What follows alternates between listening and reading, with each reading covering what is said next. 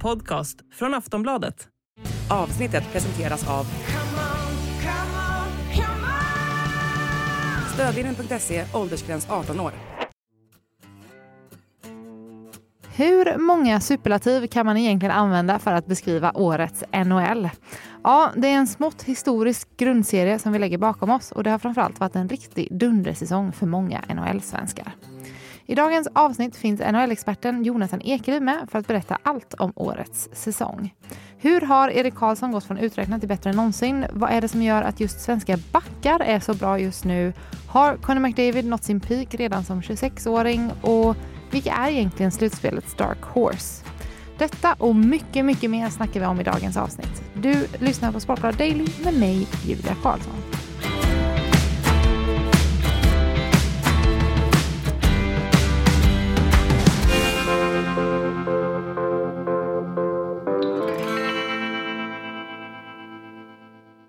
Välkommen till Sportbladet Daily, Jonathan Ekeliv. Hallå, hallå, hallå, hallå. Tjena, tack så mycket. Mm, som du brukar säga i NHL-podden, ja. vi ska snacka lite NHL här. Ehm, vi börjar med, Erik Karlsson är första back på 30 år att nå 100 poäng. Kan du berätta lite, vad är det som gör honom så bra? Ja, det är ju mycket såklart om man gör 100 poäng. Han är ju framförallt en otroligt bra offensiv back och jag skulle vilja säga så här. Eh, det som han själv understryker ofta också, det är ju att han spelar 82 matcher. Alla matcher den här säsongen. Det har ju inte hänt sedan vad är det, på 7-8 år som han spelar en full säsong eftersom han haft så otroligt mycket skadeproblem genom åren. Det har varit allt möjligt liksom som har jäckat honom. Eh, och han sa faktiskt inför den här säsongen, kommer jag ihåg, att nu har jag kunnat träna på fullt ut. Jag känner mig helt obehindrad. Han själv har liksom fortfarande synen på sig själv som en av världens bästa backar. Och det hade inte omvärlden kan jag säga inför den här säsongen. Snacket om Erik Karlsson var att han var i princip slut som världsback i alla fall. Och hans kontrakt då, det dyraste backkontraktet i hela NHL, det var otradebart. Det var en belastning för San Jose. Eh, snacka om att tysta tvivlarna den här säsongen. 100 poäng! Första gången på 30 år som du säger. Sen Brian Leach i början av 90, eh, början 90-talet. Alltså det, det, det är liksom unheard of i modern NHL-hockey att man gör 100 poäng som back. Så att, eh, vad gör Erik Karlsson bra? Det är ju otroligt mycket. Vilket spelsinne. Och nu när man ser hans skridskoåkning igen. Han har haft sådana det är liksom, i, och med, I och med skadorna har han ju varit behindrad. Jag, kom, jag kommer ihåg någon slutspelserie nu babblar jag på märker du här men... Ja men kör på, kör på! ja, eh, eh, ja men mot Vegas när, när han skulle åka baklänges där, och man såg det här funkar ju liksom inte. Och han blev rundad som en ko nästan Eh, känns det som. Och det, liksom, det är inte den Erik Karlsson man är van vid. Som känns som han är född med skridskor på fötterna. Han är liksom en otroligt silkeslen eh, skridskoåkning. Och den är ju tillbaka nu. Det tror jag är den största nyckeln till att han är så bra. Och till och med gör sin bästa säsong i karriären. Men han har ju fått jättemycket förtroende från San Jose då också eller? Ja, det är ju det som är grejen och lite av problemet också. Att han är ju nästan den enda bra spelaren de har. Mm. Eh, så han får ju enormt mycket förtroende. Jag tror han har fjärde mest istid i hela NHL den här säsongen. Ehm, så att, och det gör också extra imponerande att han gör 100 poäng. Den närmaste San Jose-kollega är alltså 24 poäng efter.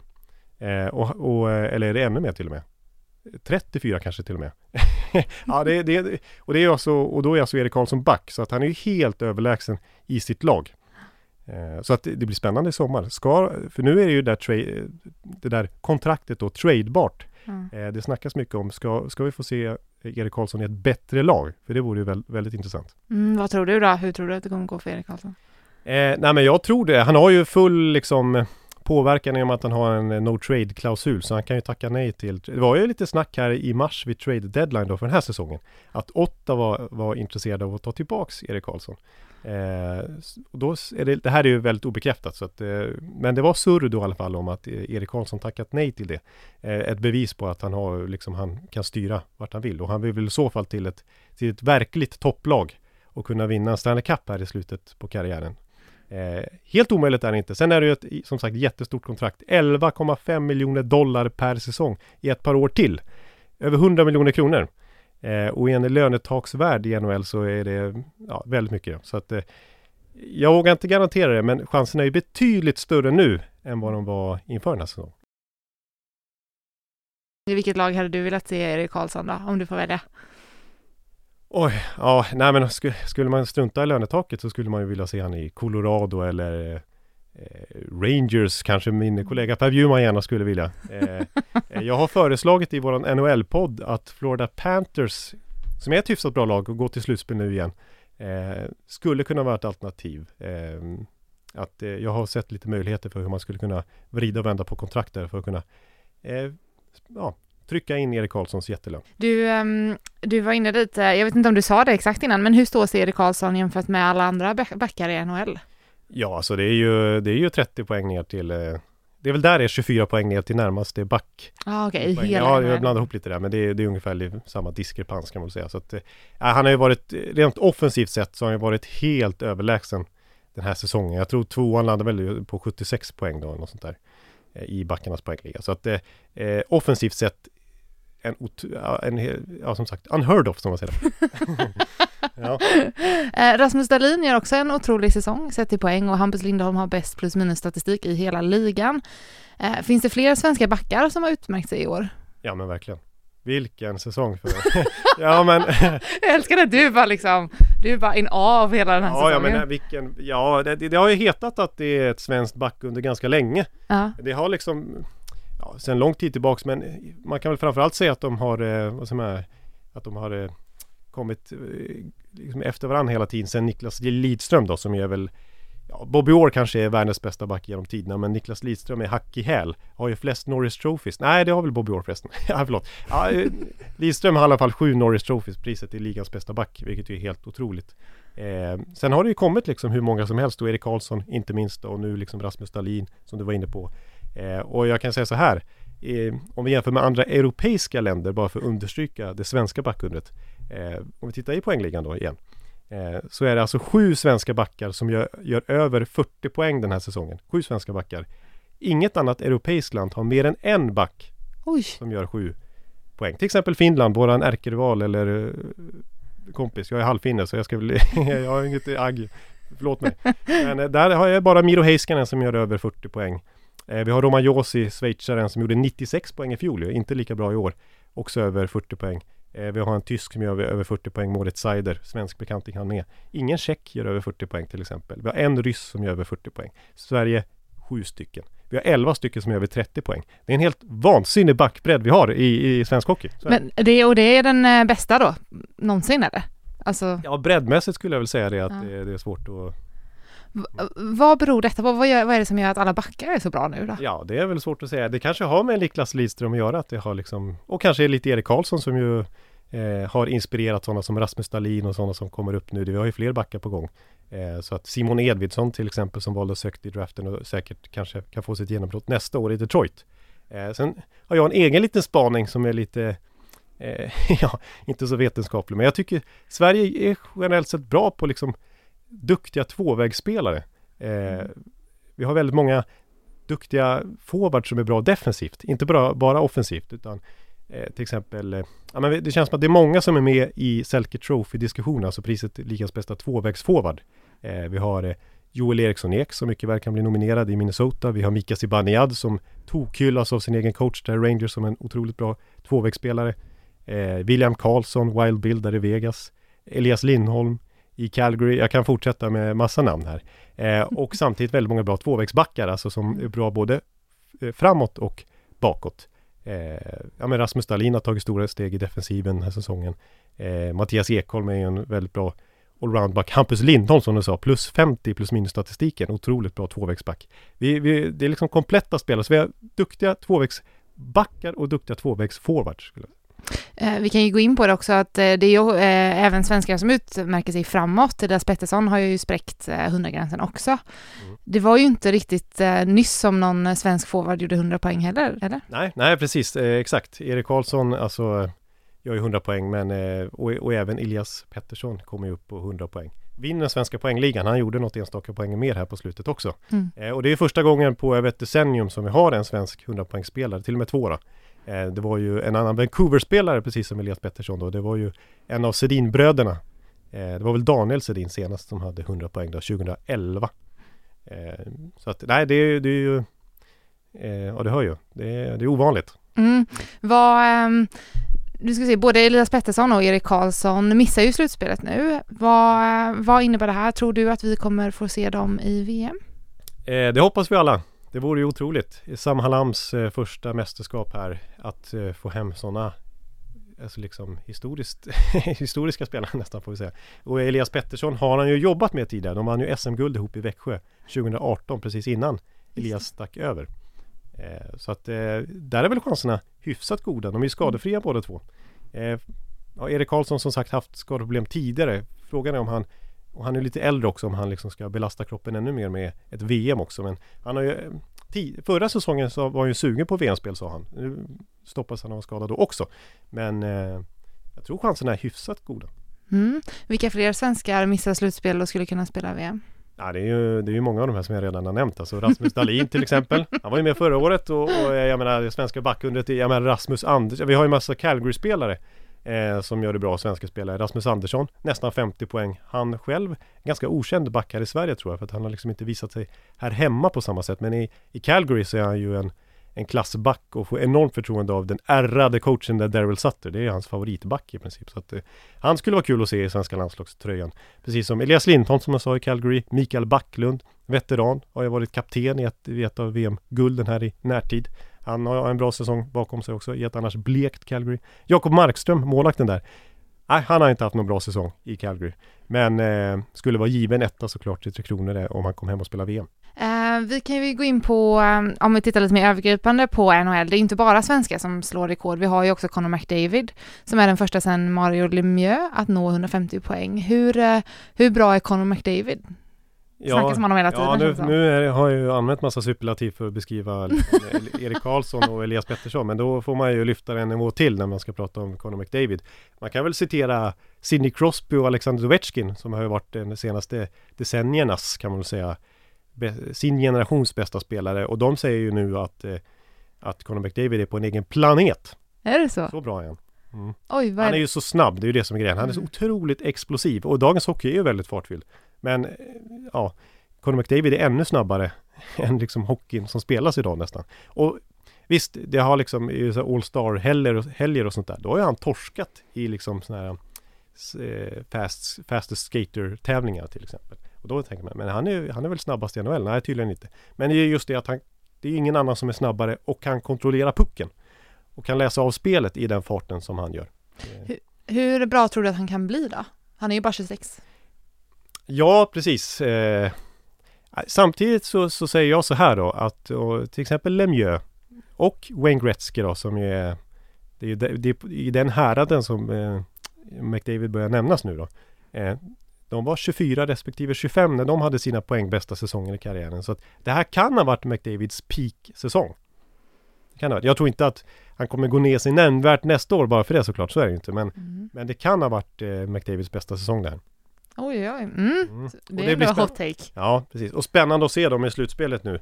Eh, han har ingen Stanley Cup än och det måste han ju ha för att kunna jämföras med Lemieux och, och Gretzky. Eh, eh, men de avslutar ju grundserien otroligt fast. Förlorar ju knappt sen trade deadline där i mars. Eh, och eh, det var ju när de tog in Mattias Ekholm, eh, apropå svensk tvåvägsback, som verkligen har stagat upp det där försvaret. För det har ju det som varit lite problem. De gör ju väldigt mycket mål, men de har släppt in väldigt mycket mål också. Nu gör de ju inte det i samma utsträckning.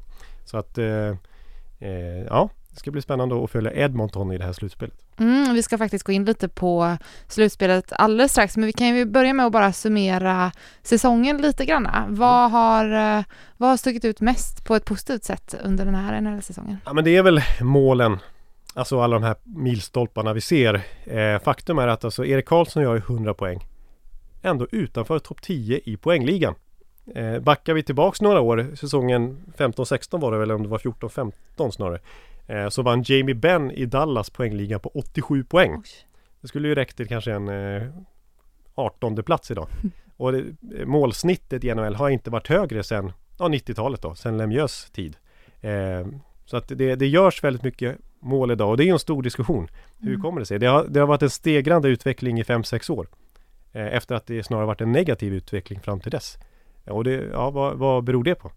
Ska jag börja babbla om det? Nej men alltså, okej okay, du kan väl dra, eh, du kan väl dra hisspitchen, vad ja. beror det på liksom? Man blir ändå ja. intresserad, vad är det som gör att det ja, går så? precis. Ja, det finns olika teorier. Dels så kanske det propageras för en offensivare hockey från coacherna nu, liksom att det har visat sig vara framgångsrikt.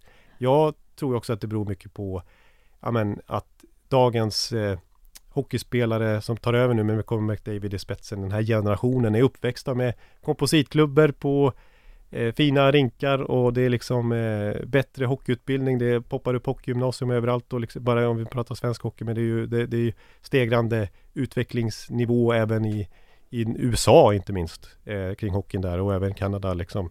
Det, det, det, blir, det kommer fram väldigt, väldigt skickliga spelare idag. Eh, sen tror jag målvakterna har lite problem. Den här Butterfly-stilen som revolutionerade eh, liksom målvaktsstilen i runt 2000, millennieskiftet där. Och den, ja, nu snärtar de upp sig puckarna upp i, i krysset gång på gång. Så det, det, är inte lika effektivt längre att bara sätta sig ner och, och hoppas mota puckarna snarare än att rädda dem.